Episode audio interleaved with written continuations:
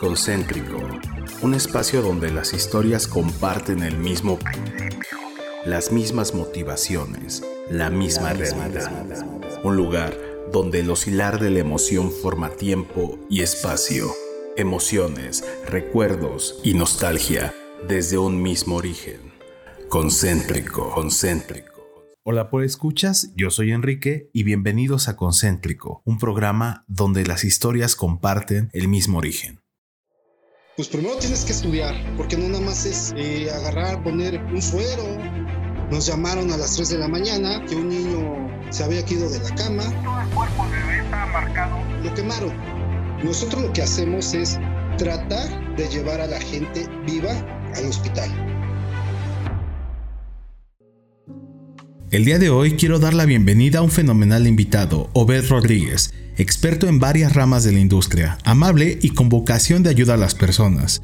Le gusta disfrutar de una buena cerveza en compañía de su familia, aprender cosas nuevas, ver series y es amante del rock y el ska. Además de que es paramédico voluntario. Demos la bienvenida a Obed Rodríguez. ¿Cómo estás, Obed? Hola, Kike, muy, muy, muy bien. Perfecto bienvenido a Concéntrico, bueno que aceptaste la invitación. Y, bueno, vamos a platicar un poquito acerca de esta parte bien interesante eh, de los paramédicos. Eh, sé que tú eres eh, o fuiste por mucho tiempo paramédico, has ayudado a muchas personas, has estado precisamente en la línea de batalla que es la ambulancia. Y pues cuéntame, ¿cómo fue que llegaste a este mundo de ser paramédico? Mira, hace, mucho tiempo trabajé en una empresa de mensajero que se dedicaba precisamente a dar servicios a, empresas de primeros auxilios. Eh, me llamó mucho, mucho, la atención estar ahí con ellos, eh, ir a las capacitaciones. Y en ese tiempo mi jefe me dijo, oye, ¿te llama la atención esto? Y dije, sí, dice, te voy a becar. Y me becó en la Cruz Roja. Y de ahí empecé a tomar mi, curso eh, de TUM básico este, y pues de ahí empecé a, a, tomar los cursos, este, y pues fue una cosa muy, muy, muy interesante. Ahí te enseñan a, a, valorar todo, ¿no? Desde que, pues primero tienes que estudiar, estudiarle, porque no nada más es eh, agarrar, poner eh, un, no sé, un, un, suero, sino también saber las, las técnicas, este, de cómo sacar a un paciente, cómo atenderlo. Es muy importante esto, atender a un paciente, porque muchas veces, eh, yo te digo por experiencia, eh, agarramos un paciente o, nos peleamos con los bomberos, protección civil, de quién llega primero, esa calentura de, atender al paciente para ese morbo más bien, de qué te vas a encontrar. Te vas a encontrar un choque, un lesionado, eh, un quemado, un atropellado o nada más una simple persona que eh, se, le bajó el azúcar, algo así. que Entonces hay que saber muy bien, este, pues enfocarse eh, en lo que vas a, atender, ¿no? No nada más ir a atender por atender. Eso me quedó muy claro antes de iniciar el curso, nos, tomaron un propedéutico de la historia de la Cruz Roja, por cómo funcionó la Cruz Roja, por qué fue la Cruz Roja, este, Henry Dunat es el fundador de la Cruz Roja, es una, es, eh, es, era suizo esta, esta persona, este, él era un gran empresario, eh, viajaba mucho en uno de esos viajes, este, se encontró en, medio de una guerra, vio muchos heridos, entonces decidió ayudar a la gente. Una de las frases muy célebres de este Henry Dunat es seamos todos hermanos. Entonces, con eso de que seamos todos hermanos, pues deja mucho, mucho, mucho en la actualidad y en la posteridad. Entiendo, oye, y qué, interesante es que en esto, este tipo de cursos, pues te enseñan esta parte de dónde viene, ¿no? Cuál es la historia, cuáles, eh, cuáles son los principios que deben reinar quizá en toda esta atención a las personas. Y cuéntame, en México, ¿tú cómo has visto toda esta parte? ¿Qué son las cosas más difíciles de estar eh, pues en la ambulancia? ¿Cómo se siente estar en una ambulancia? Eso va a ser bien interesante. Mira, sí se siente bonito. Aún, yo ya, eh, ya no tengo ya no voy a hacer servicio, porque hay una parte muy, muy importante que me dijeron cuando tomé el curso. Cuando tú vas a un servicio nada más para ver, o como borbo, morbo, o qué te vas a encontrar, ya estás quemado. Ya estás quemado, ¿por qué? Porque ya no vas con la misma... Eh, como te enseñan en un principio, que es ayudar a la gente, sentir el dolor. Ya cuando dejas sentir el dolor de la gente, ya estás quemado, ya no sirves para eso. A mí me pasó, este, de que los primeros días, este, pues yo en la Cruz Roja, terminando el, curso, en ese tiempo tenías que hacer 400 horas en, en radio, 400 horas en, en enfermería o en, en urgencias, y eh, en operativo tenías que hacer creo que 800 o 600 horas. Entonces lo que uno quería era ya estar en, operativo, que es ir a, a, ver los accidentes, atender lesionados. Entonces en un principio pues sí, tú eh, pues ibas con ese gozo de atender a la gente, de ayudar a la gente, de tratar de disminuir el dolor. Pero ya después de un tiempo, eh, dejas de sentir eso de sentir ayudar a la gente, de nada más ir a atenderlo por atender. Es cuando a mí eh, entendí de que pues ya estás quemado, ya no atiendes a las personas como realmente quisieran. A mí se me quedó muy grabado algo que me dijeron eh, cuando tomé el curso de que debes de atender a la gente como si fuera tu familiar. Si no atiendes esa persona como si fuera tu, tu familiar o sintieras el dolor de la gente, ya no sirves. Entonces ahorita estoy en un break hombre, llevo cinco años, me, sí, cada que escucho una ambulancia, una sirena, me llama la, atención, me llama la adrenalina, pero cuando ya dejas de sentir el, dolor de esa gente o nada más vas por morbo, ya no sirves para eso. Ya es muy difícil. Oye, y por ejemplo, eh, ¿cómo, es, ¿cómo es un día típico eh, empecemos por esta primera parte que, mencionabas del curso que se me hace muy interesante, la parte del radio. Me imagino que lleva, llegan multitud de solicitudes, eh, tú tienes que despacharlas, ver, supongo que dónde están las, las unidades, las ambulancias más cercanas. ¿Cómo es que funciona todo esto? Cuéntanos.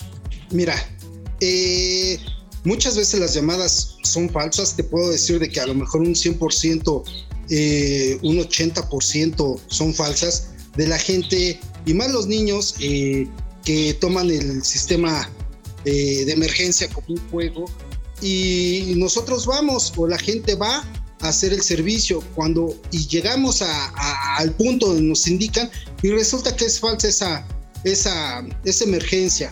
Entonces, muchas veces esa misma llamada podría ser verdadera para otra persona, y no podemos atender este, esa emergencia porque desafortunadamente en mi tiempo eh, no había tantas ambulancias. En la delegación que yo estaba nada más había una ambulancia para todo el municipio, para, era para dos municipios.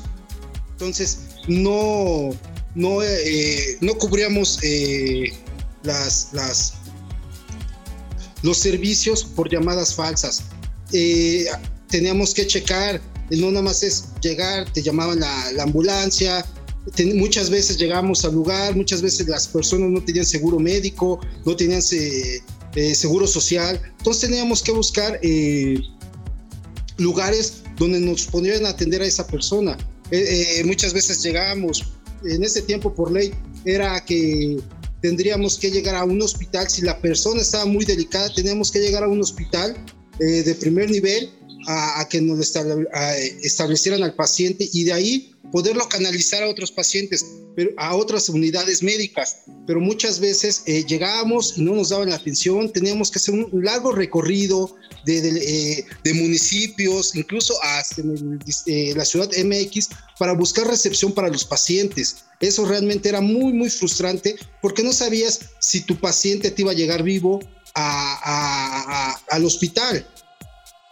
Ok, y pues sí, y todas estas carencias pues al final se ven reflejadas en la atención que de repente las personas dicen que no es bueno, ¿no? Y, por ejemplo, tú al estar en la ambulancia estabas manejando, estabas eh, no sé, eh, dando los mensajes para que te abrieran el paso. ¿Qué es lo que tú hacías en la ambulancia? cuando nosotros íbamos, era el operador y el, el de operativo. en ese caso, cuando íbamos a, un, a una emergencia, cuando nos llamaban, estaba el operador, que es el que iba manejando, el que iba controlando toda la, eh, pues todo el paso de las avenidas, de las calles. Ya cuando llegaba yo en lo que es eh, la área de, la emergencia, yo me quedaba con el paciente, atendía al paciente mientras mi compañero hacía la recepción, hablaba la, más bien hablaba a la base para ver dónde podían, eh, en este caso no era derechohabiente, buscar con el radiooperador ver dónde podrían eh, aceptarnos al paciente. Yo llegaba eh, a atender al paciente, me iba en la parte de atrás, atendiendo al paciente, dando, pues sí, atendiendo al paciente, básicamente, mientras mi compañero iba manejando la ambulancia. Ok, oye, y, por ejemplo, ¿cómo es esta parte de cuando ya vas en esa emergencia y la ambulancia trata de pasar en un tráfico grande como es el de Estado de México, Ciudad de México? ¿Cómo es que ustedes lo viven por dentro? Porque generalmente vemos la, la sirena, la escuchamos, nos dicen por el radio de la misma ambulancia que les cedamos el paso, pero supongo que hay gente que no lo hace, ¿no? Y que al final, pues desafortunadamente quizá la cultura en México o, o todo esto que sucede, pues no te dejan pasar o inclusive el mismo tráfico, ¿cómo se vive por dentro? Mira, desafortunadamente tenemos una cultura de vialidad muy, muy nula, donde se tiene que dar el, servicio de el paso a las ambulancias, a, pues a, las personas de, de, emergencia. Pero desafortunadamente muchas veces eh, hay, hay ambulancias que nada más prenden su torreta, para este pues para agilizar el para no llegar tarde pues eh, muchas veces eh, y la gente como no ven eso piensan no pues esta esta ambulancia este no lleva nada cuando muchas veces llevamos un paciente que está muy grave muy grave y hay veces que nos dan los pasos y la, y la misma gente, los mismos automovilistas van detrás de uno. Sé que eh, muchas veces llevan prisa, pero van detrás de uno, van detrás de uno. Nos llegamos a frenar, muchas veces llegamos a frenar y se fueron a estampar con, atrás de la unidad. Entonces, este, tenemos una nula eh, conciencia de vialidad. Entonces, hay que respetar a, a, los, a los eh, sistemas de emergencia cuando van en, trayecto. Y cuéntanos a lo mejor alguna historia, no sé si de las más complicadas que hayas vivido tú eh, en ese sentido, que te hayan llamado, que los hayan llamado en tu unidad y que al final de cuentas fueron, ¿qué, cómo, ¿cómo sucedió esa experiencia, la más difícil que hayas tenido? Uy, son, son varias. Este, mira, la más difícil eh, que yo recuerdo y siempre ha estado en mi mente es una vez que, nos llamaron un servicio. Este, son dos, te voy a platicar dos. Ok. La primera vez eh, nos llamaron a un servicio de que una persona estaba golpeada, una chica estaba golpeada. Fuimos, atendimos. Y una, era una chica como de 17, 18 años, muy joven. Estaba toda golpeada, toda llena de tierra pues la atendimos. Desafortunadamente eh, no había en ese momento una compañera que me acompañara. Este, por lo regular es eh, eh, un hombre o una mujer, dependiendo la emergencia. Ese día me tocó ir solo, conjunto con el operador. Llegamos al, lugar. En el lugar estaba una chica. La subí a la, ambulancia. Y pues, ¿cuál fue la respuesta de, que le dije? más bien que le, pregunté qué es lo que te duele, qué es lo que te pasó. Eh, me dijo que, que le habían violado. Digo, ¿qué te duele?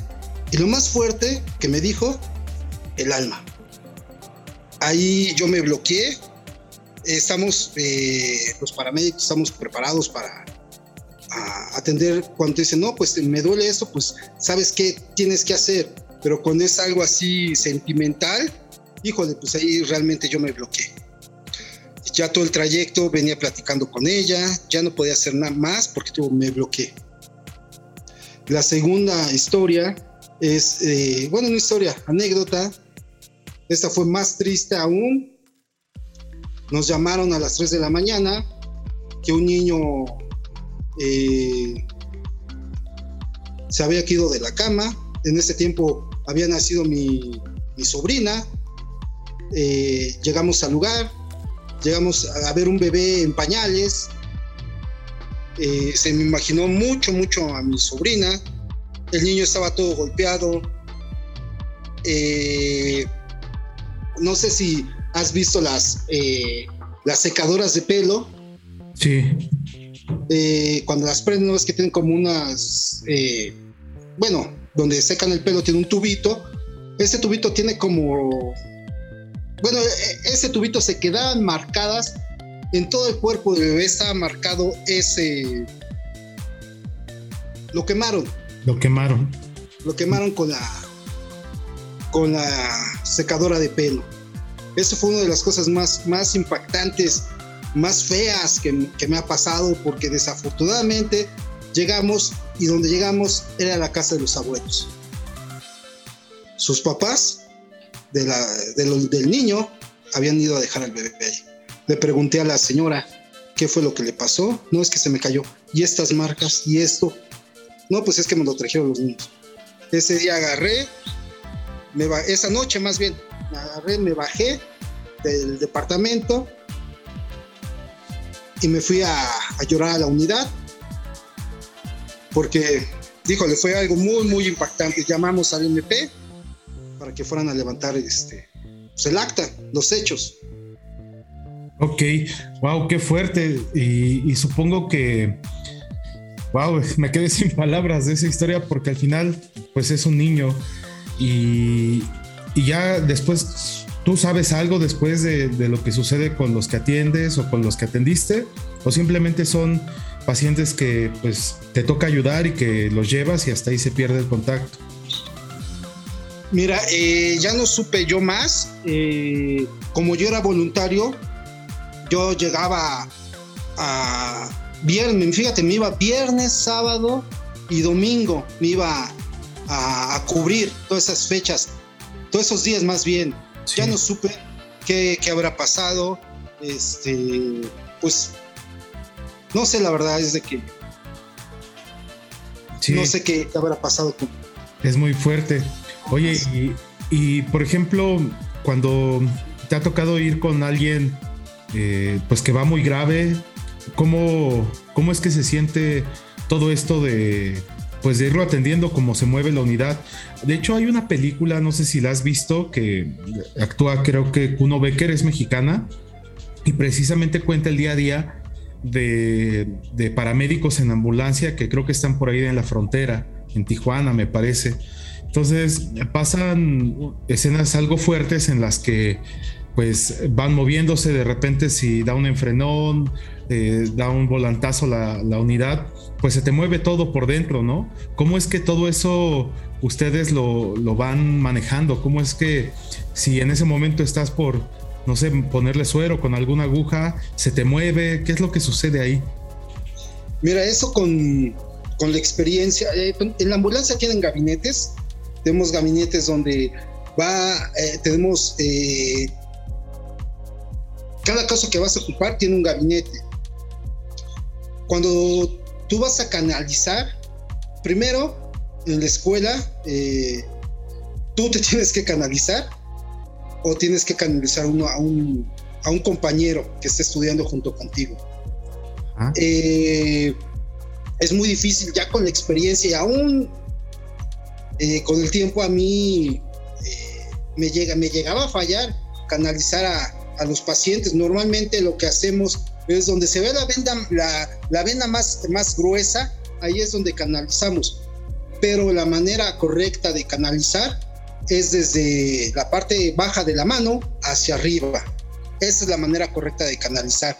Muchas veces ponchamos las, las, las venas y donde ponchaste la vena ya no puedes canalizar está completamente interesante eso porque al final, pues lo que tú o el, yo creo que el objetivo final de esto es precisamente mantener con vida a la persona, lejos de lo que haya pasado eh, y llevarlo a un hospital para que lo atiendan, ¿no? Sí, mira, nosotros, eh, eh, nosotros lo que hacemos es tratar de llevar a la gente viva al hospital. Ese siempre. Ese es, no importa cómo es el paciente, tenemos que llevarlo vivo. Eh, ya en el hospital entregamos al paciente, ya ahí le entregamos a los doctores, normalmente son muy graves, son urgenciólogos, se los entregamos, ellos nos reciben, eh, muchas veces, realmente muchas veces el equipo que nosotros ocupamos, el equipo que yo, que, yo tenía en la ambulancia era mío, yo compraba mis soluciones, mis punzos, todo lo que era mi herramienta de trabajo, yo la compraba. Y muchas veces los hospitales nos regalaban o nos, eh, nos daban el material que nosotros ocupábamos. Es muy difícil eh, eh, atender a una persona en una ambulancia y luego cuando está un, un, paciente arriba de, de, la ambulancia que lo tenemos que llevar para que él se haga responsable de, de la persona, muchas veces, varias veces eh, me caían en paro, teníamos que, teníamos tres códigos rojos, que era el verde, el verde que era una persona que estaba más que estaba bien, no corría peligro, que era el, el amarillo, que era una persona que estaba realmente grave, y el negro, que era cuando una persona desafortunadamente fallecía dentro de la unidad. Ok, ¿Y qué tan común es eso? Eh, más o menos cuántos pacientes a ti te tocaba atender por día, por ejemplo. Mira, normalmente los accidentes, digo, yo eh, me iba a hacer guardia viernes, sábado domingo. Los viernes eh, en el día no había nada. Normalmente todos los accidentes empiezan de las 12 a las 5 de la mañana, lunes y sábado. Normalmente son este, entre 12 y 3 de la mañana cuando son los choques o riñas o balaseados. Entre, entre viernes y sábado. Ok. Entre viernes y sábados. Wow, eso, eso está interesante porque al final de cuentas tú ya más o menos sabes qué día o no sales o tienes que cuidarte, ¿no? De acuerdo a todas estas estadísticas que al final pues ahorita nos estás mencionando. Y por ejemplo, eh, ¿qué es lo que ustedes más pueden hacer en una ambulancia. Es decir, supongo que hay desde pacientes como estos que me dices que son de bala, atropellados, pero supongo también que hay pacientes que son, a lo mejor tienen algún paro cardíaco o algo que pues también la emergencia eh, requiere que los que los atiendas y cómo es que cómo es que tú llegas, cómo es que los bajas, inclusive si viven en un edificio. Todo esto me gustaría que me lo contaras Después de este primer corte musical que vamos a escuchar y, que, bueno, se empieza a poner interesante esta historia, pues escuchas con Obed Rodríguez. Entonces vámonos con este corte musical que se llama Besándote de los auténticos decadentes. Y ahorita regresamos con Obed para que nos siga contando cómo es que suceden ese tipo de emergencias. Vámonos.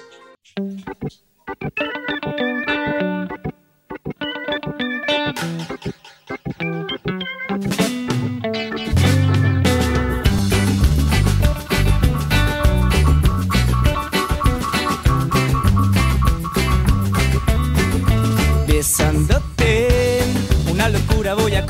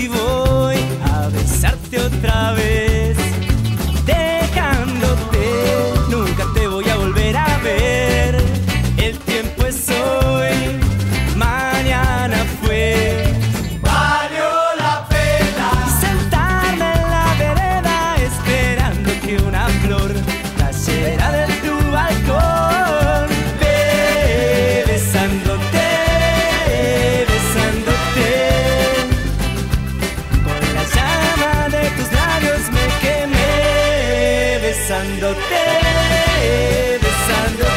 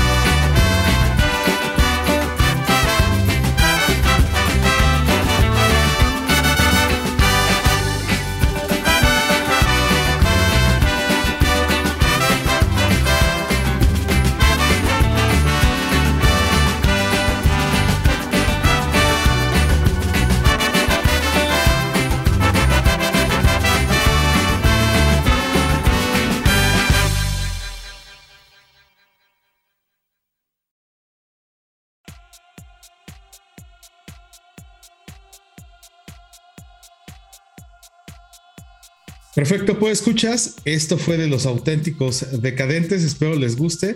Es una rolita muy clásica, muy buena y creo que eh, pues podemos ahí entender muchísimas cosas. Ya después hablaremos más de canciones, pero bueno, vamos a seguir con la conversación que tenemos y que se quedó pendiente con Obed acerca precisamente de cómo es que eh, ciertos tipos de pacientes quizá que tienen alguna emergencia eh, del tipo quizá del corazón o alguna emergencia que no tenga tanto que ver con algún accidente, eh, se, puede, se puede solucionar y cómo es que ellos lo solucionaban, quizá inclusive bajándolo de edificios, de donde vivían, por ejemplo, o entrando a, lugares, ¿no? Supongo que entraste a varios lugares como condominios, departamentos, unidades, vecindades inclusive.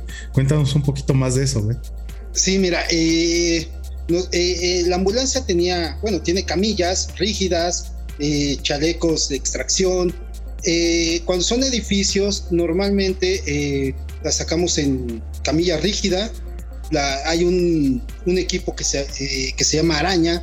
Ese equipo te inmoviliza al paciente junto con sus bloques. Ese es lo primero que tienes que bajar en una ambulancia. Tu camilla rígida y tus bloques y tu araña para inmovilizar a tu paciente y también tu collarín.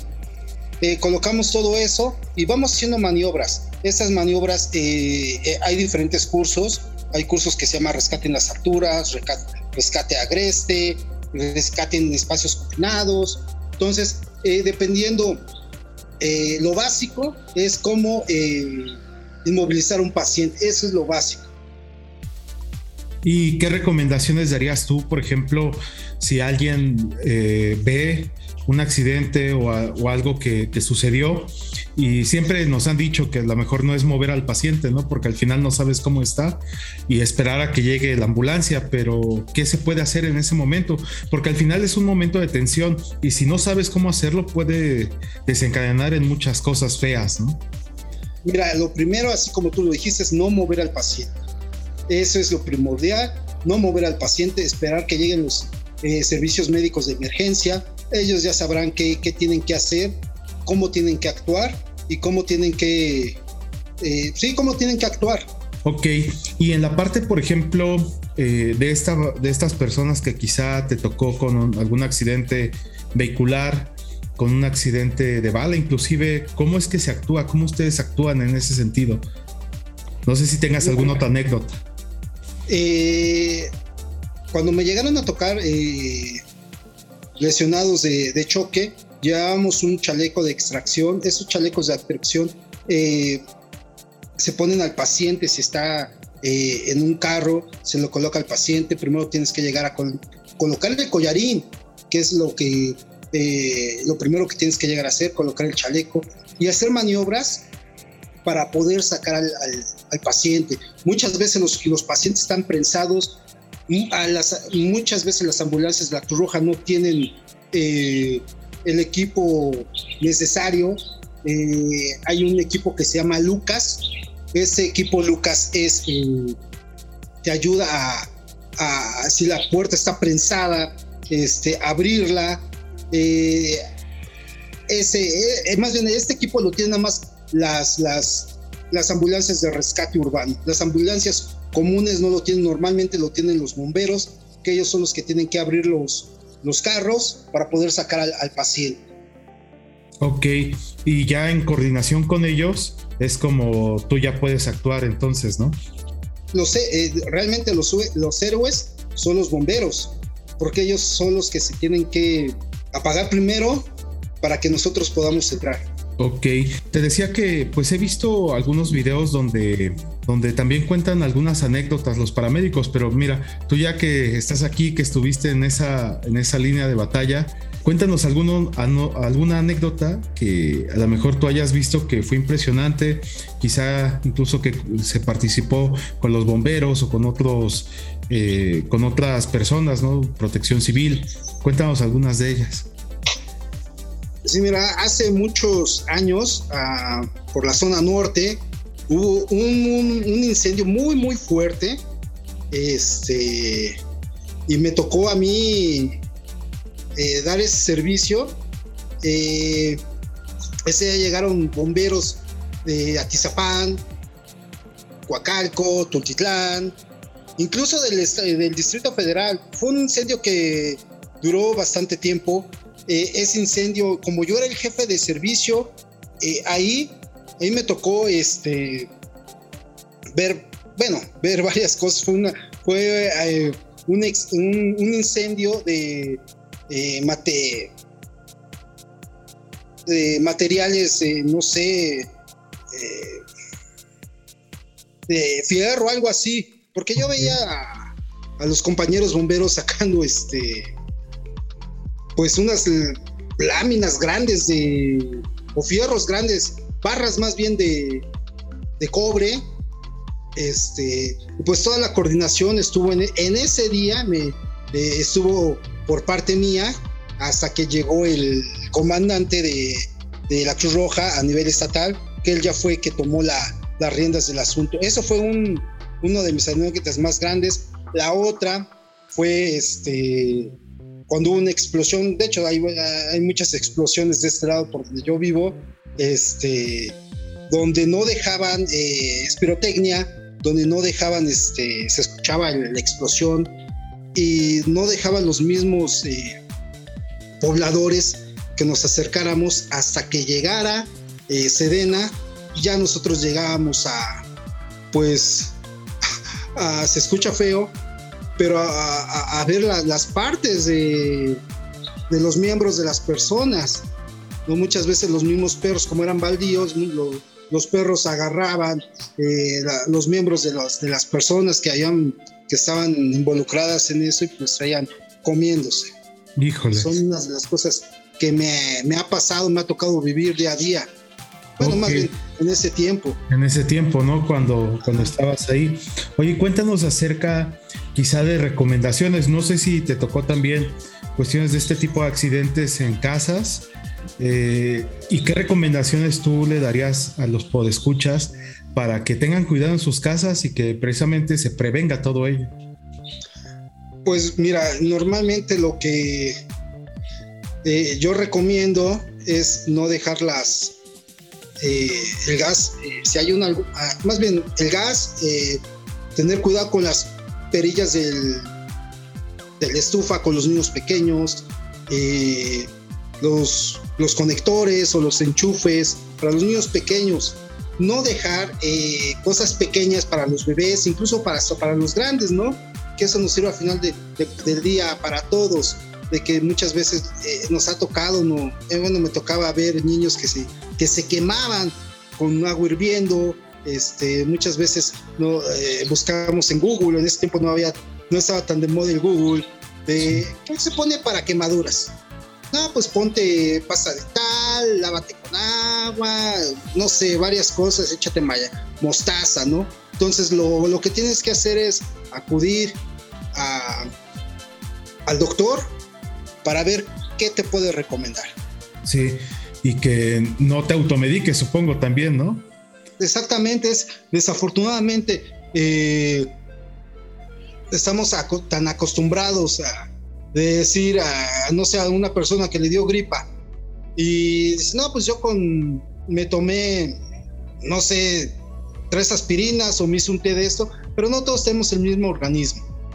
Exacto, no va a actuar de la misma manera. Y eh, otra pregunta que me gustaría hacerte, Obed, y ya un poquito más en el tema, pues de las carencias, ¿no?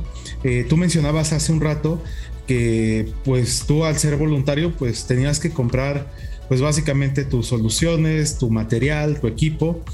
Supongo que ya el equipo que trae las ambulancias te sirve, pero al final de cuentas, eh, pues también estás a expensas de qué es lo que tú tienes, ¿no? ¿Qué es lo que más hace falta en ese sentido? Mira, eh, yo te voy a platicar eh, en, el tiempo que yo estuve en, allí en la Cruz Roja. Sí. Este, las carencias que teníamos en ese tiempo. Primero que era de soluciones. Segundo, de gasolina. Tercero, eh, de los punzos, de la venoclisis todo ese tipo de cosas, de lo más, de guantes, de guantes, imagínate. O sea, mis compañeros que en ese tiempo estaban trabajando tenían que comprarse su equipo, que eran ellos eran pagados, tendrían que comprarse sus, equipos, sus, su equipo de, protección personal, porque muchas veces no saben, no sabemos más bien si la persona tenga alguna alguna enfermedad que se pueda transmitir a nosotros si nosotros vamos sin guantes, eh, sin atenderlo, sin, sin, tu equipo de protección personal y pues desafortunadamente te llegas a, a contagiar de algo feo.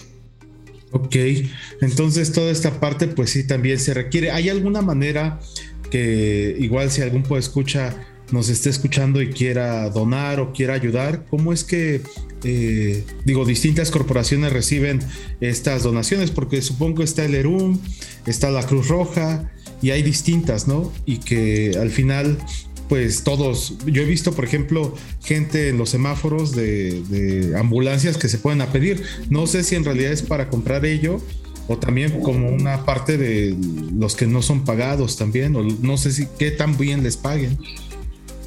Mira, qué bueno que tocas ese tema porque muchas veces no sabes si son, eh, a mí me ha tocado ver, este,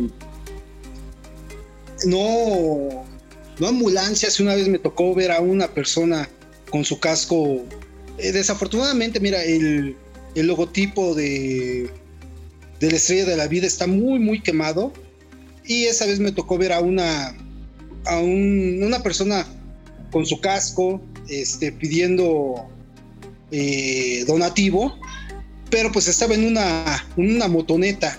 Ok. Y dices, qué óvole, ¿no? O sea, en qué, si prestas el servicio, cómo lo, o cómo, cómo, vas a atender a ese paciente, ¿no? ¿Le vas a dar una aspirina? ¿Qué le vas a hacer? ¿Cómo lo vas a tratar? Yo recomiendo, eh, si van a hacer algún donativo, que lo hagan en la delegación en especie soluciones, punzos, lo que se llega a necesitar. No en, no en dinero, porque muchas veces las malas administraciones de, eh, no sé, de, de los servicios de emergencia se lo quedan ellos.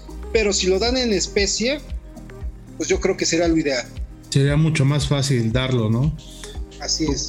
Oye, ¿y a ti te tocó algún desastre como estos eh, últimos eh, terremotos, por ejemplo, del, del, 2017 o antes? ¿Te tocó algo, algo así? No, mira, afortunadamente nunca me tocó algún siniestro de esa magnitud. Este, todos fueron dentro de mi delegación donde yo estaba cubriendo en ese momento, pero no, nunca me tocó este, algo así tan, tan fuerte. ¿Y? Algunos compañeros eh, fueron a algunos servicios, eh, servicios así. Eh, los, los, los, veteranos eh, nos platicaban o nos contaban sus anécdotas del 85, cómo sacaban a las personas por, por partes, incluso luego hasta vivos. O sea, todo eso me lo platicaban. Yo, afortunadamente, nunca me tocó algo así. Entiendo. Oye, ¿y qué opinión tienes, por ejemplo, toda esta parte precisamente ahorita que mencionas del 85? Eh, que en ese año pues nacieron, nacieron grupos como esto de los topos y que al final eh, pues se han hecho muy famosos por esa organización que tienen, ese profesionalismo que tienen, toda la experiencia y además que ahora ya los llaman de, de muchos lados del mundo. Estas organizaciones, ¿cómo las ves tú? que al final de cuentas ponen pues en alto el nombre de México. Mira, todas las organizaciones, organizaciones son buenas, eh, en especial Topo, los bomberos son muy buenos, son excelentes, son los héroes, como te, dije, ellos son los héroes. Este, y realmente los militares también son, son héroes. Eh, en ese tiempo, me voy a saltar un poquito, me voy a un poquito. En ese tiempo había un, un curso que se llama, que se llama el PTLS o HTLS, este, que nada más lo daba la Sedena y nada más ciertas personas podían cursarlo. Eso lo daba directamente la Sedena junto con un instructor de Estados Unidos. Eh, los topos son unas personas muy, muy nobles, al igual que los bomberos. Este, y, creo que los topos no lo hacen igual por. Eh, no por hobby, sino por el ser, ocasión, ¿no? ayudar a la gente. Ok, no, pues sí está, está bien interesante toda, toda esta parte.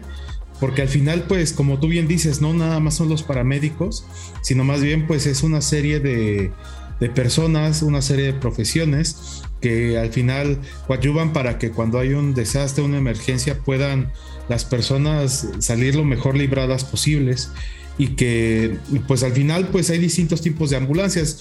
Digo, yo conozco las que son como más sencillas, he visto que mencionan mucho algunas que son más especializadas o incluso las ambulancias aéreas, ¿no? Que al final te permiten llegar a donde no se puede con un coche.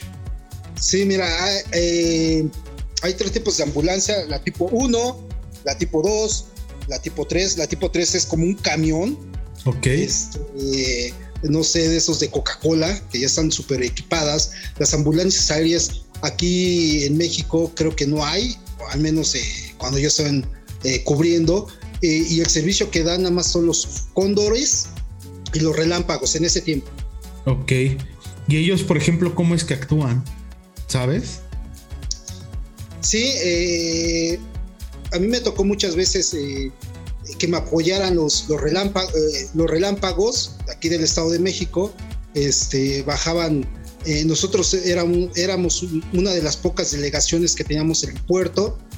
Eh, bajamos los, los, los relámpagos, entregábamos al paciente y ellos ya se encargaban de llevarlo al, al hospital donde los pudieron recibir porque, porque te digo, o sea, aquí es donde te puedan recibir no nada más es agarrar y meterlo a un hospital, no, es donde te tienes que hacer un, una, tienes que ver más bien dónde te tienen que recibir. Ok, ok. Y por ejemplo, eh, supongo que hay una serie de pasos para que tú puedas preparar al paciente para ir en una ambulancia aérea, ¿no? Es decir, una cierta camilla o, o cómo funciona ella. Mira, la camilla siempre debe ser rígida normalmente los, helicópteros, los relámpagos tienen una camilla, tienen un espacio más moderado donde nosotros entregamos al paciente, eh, cambiamos la camilla rígida, ellos bajan su camilla, lo, se lo entregamos al, paramédico de, del helicóptero y él ya se hace responsable. Realmente yo nunca me he subido a un, a un relámpago, no sé cómo, cómo, cómo esté por dentro, porque así como llegan, entregamos al paciente y ellos se, se elevan. Excelente, ¿no? Pues está, está bien interesante, digo, porque al final, como decíamos al principio, son momentos muy difíciles, momentos en el que tienes que saber actuar y que al final, pues no, este, pues no siempre se tiene una garantía, ¿no? De que el paciente va a salir bien librado. Y me gustaría también que me contaras un poquito si te tocó algún, algún día, alguna vez, que tuvieras que atender a alguien y de repente ya no tuvieras material, ya no tuvieras alguna solución y que se empezara a complicar. Y esto me gustaría que me lo contaras después de este siguiente corte musical que corre a cargo de Pet Shop Boys. Es una canción que pues ha tenido distintas versiones, inclusive, eh, digo, este es un cover que inclusive me parece que fue de, Elvis, la primera que, salió. Entonces, es una muy buena canción de Pet Boys. Y pues ahorita regresamos, pues escuchas, estamos aquí en Concéntrico con estas historias de paramédico por parte de Obed. Entonces, vámonos y ahorita regresamos. Estás escuchando Concéntrico.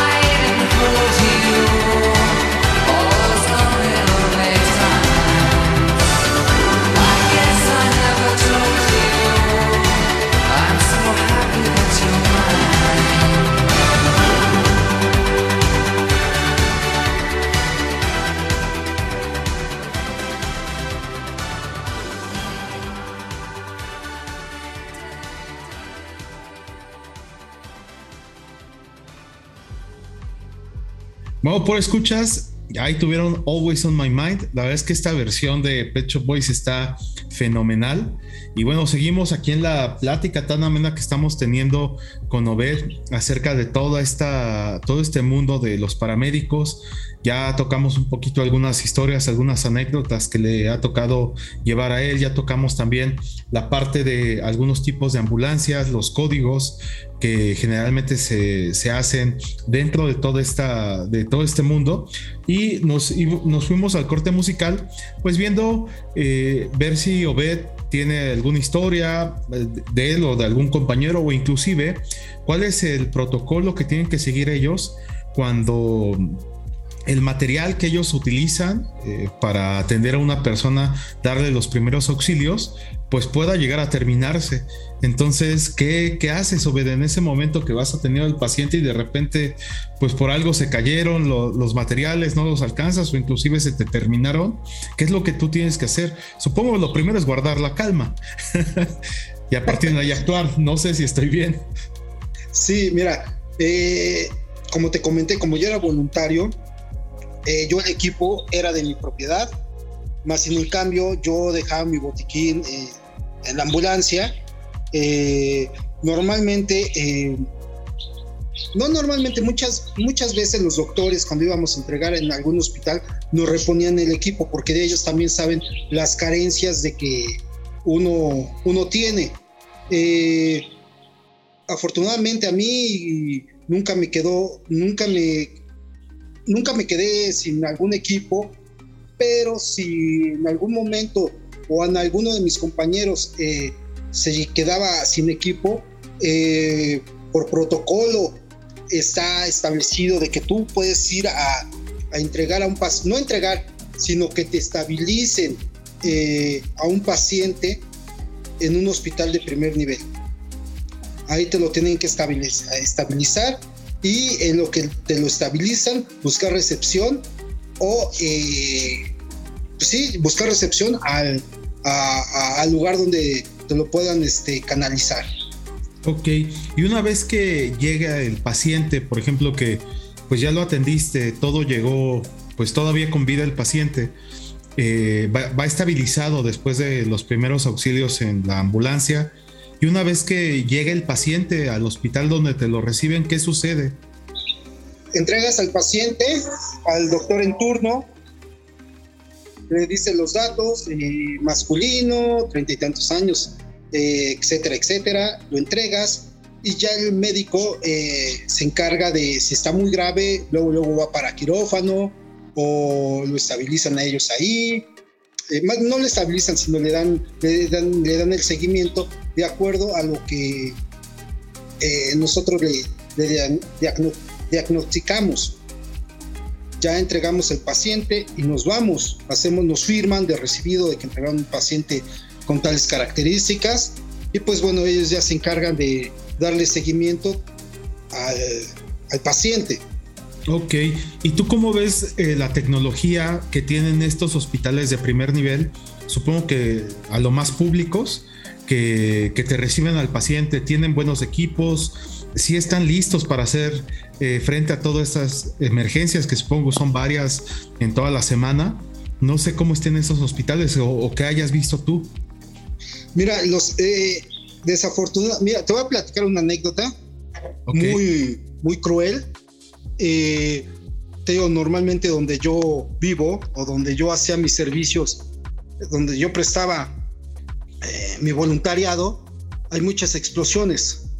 Eh, esa vez nos tocó, eh, ese día yo estaba de descanso, me fui a dar una vuelta a ver a mis compañeros y nos llaman de que había una, una explosión, de que unas personas habían quemado eh, aquí todavía hay carretas de, basura, estaban quemando la basura y no les dijeron de que había pólvora en una de esas bolsas. Híjole. Se aventaron la bolsa, explotó, eran, recuerdo que eran dos adultos, tres adultos y dos menores. Ok. Y nada más teníamos una ambulancia. Te digo, ese día yo estaba ahí de, de fui a visitar a mis compañeros, nos llamaron, yo no estaba uniformado, me dijeron, pues vámonos.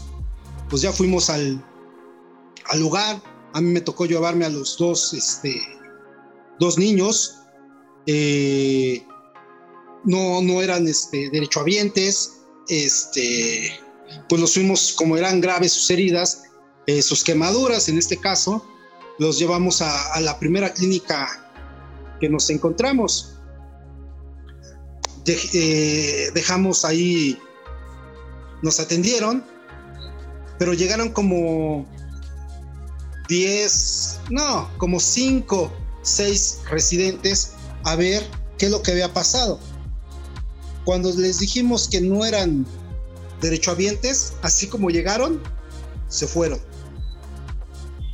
No nos quisieron dar el servicio. Le dijimos, pues damos chances, quedarnos aquí en lo que buscamos recepción, porque pues no eran, no eran este, derechohabientes. Entonces nos dijeron, ¿sabes qué? No podemos recibirlos porque hay este, hay un virus aquí en la, en la unidad.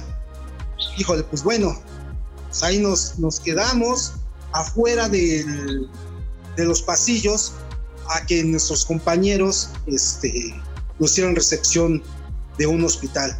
Afortunadamente, eh, afortunadamente, entre comillas, llegó un, estaba un, este, un reportero, nos entrevistó, este, pues así como nos entrevistó, nos llamaron de que ya tenemos recepción.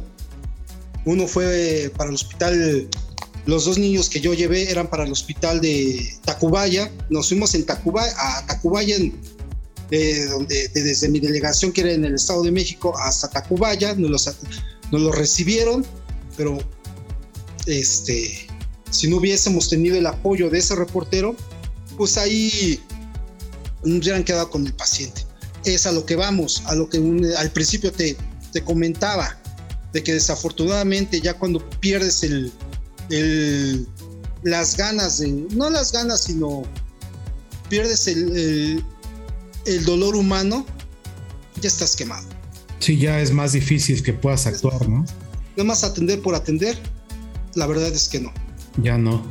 Oye, pues qué, qué episodio tan interesante estamos teniendo, porque digo, estamos eh, viendo un poquito eh, dentro de lo que viven día a día los paramédicos en ambulancia, que al final, pues creo que creo que en ese momento, pues, como te decía, es, es bien interesante, pues, la manera en que ustedes guardan la calma, en la que ustedes pueden ver un paciente en el sentido y con el objetivo de poder, este, de poder atenderlo, ¿no? Y que al final pues salga bien librado, que pueda llegar de nuevo con su familia y que al final de cuentas eh, pues tienen todas estas problemáticas desde el tránsito, desde los equipos, desde quién le recibe al paciente, quién lo estabiliza y que pues en algún momento puedan, puedan incluso salvar la vida, ¿no? Después de un accidente que tengan. Y bueno, pues entonces, eh, para terminar, me gustaría quizá que nos, nos dijeras ¿Cómo es que una persona que tenga una emergencia puede llamar a estos servicios? Eh, creo que ya hay un teléfono homologado, ¿no? Del 911, pero ¿cómo es que tener una persona, qué recomendaciones les das para que ellos puedan hablar a un servicio de emergencia? Mira, primero es eh, si tu paciente eh, puede caminar y tiene los medios para llevártelo, llévatelo por tus propios medios no ocupes una ambulancia, que a lo mejor una persona que realmente lo necesita lo puede ocupar. Ok. No jueguen con, ni más los niños y la gente también mayor. Luego eh, llaman al 911 o las líneas de emergencia para todo, bomberos, policías. No llamen esas, esas, esa línea, porque luego se sobresaturan, avanzan las unidades y muchas veces esa unidad lo requeriría algún paciente que realmente lo requiera. Perfecto. Y pues bueno, ya como, como despedida, Obed, pues te agradecemos mucho haber participado en el episodio de Concéntrico. Creo que es muy interesante todo esto que nos cuentas eh, y que pues al final hace también conciencia social de que pues te debemos dejar libres las, las líneas o los servicios de emergencia para cuando de verdad lo necesitemos, porque al final no sabemos cuándo a nosotros nos va a tocar, cuándo es que vamos a requerir eh, un servicio así y que al final de cuentas debemos estar listos y, también los servicios deben estar pues vacíos para que puedan atendernos. Entonces, ¿algo más que tú desees agregar en esto? Seamos todos hermanos, como sea Henry Donat.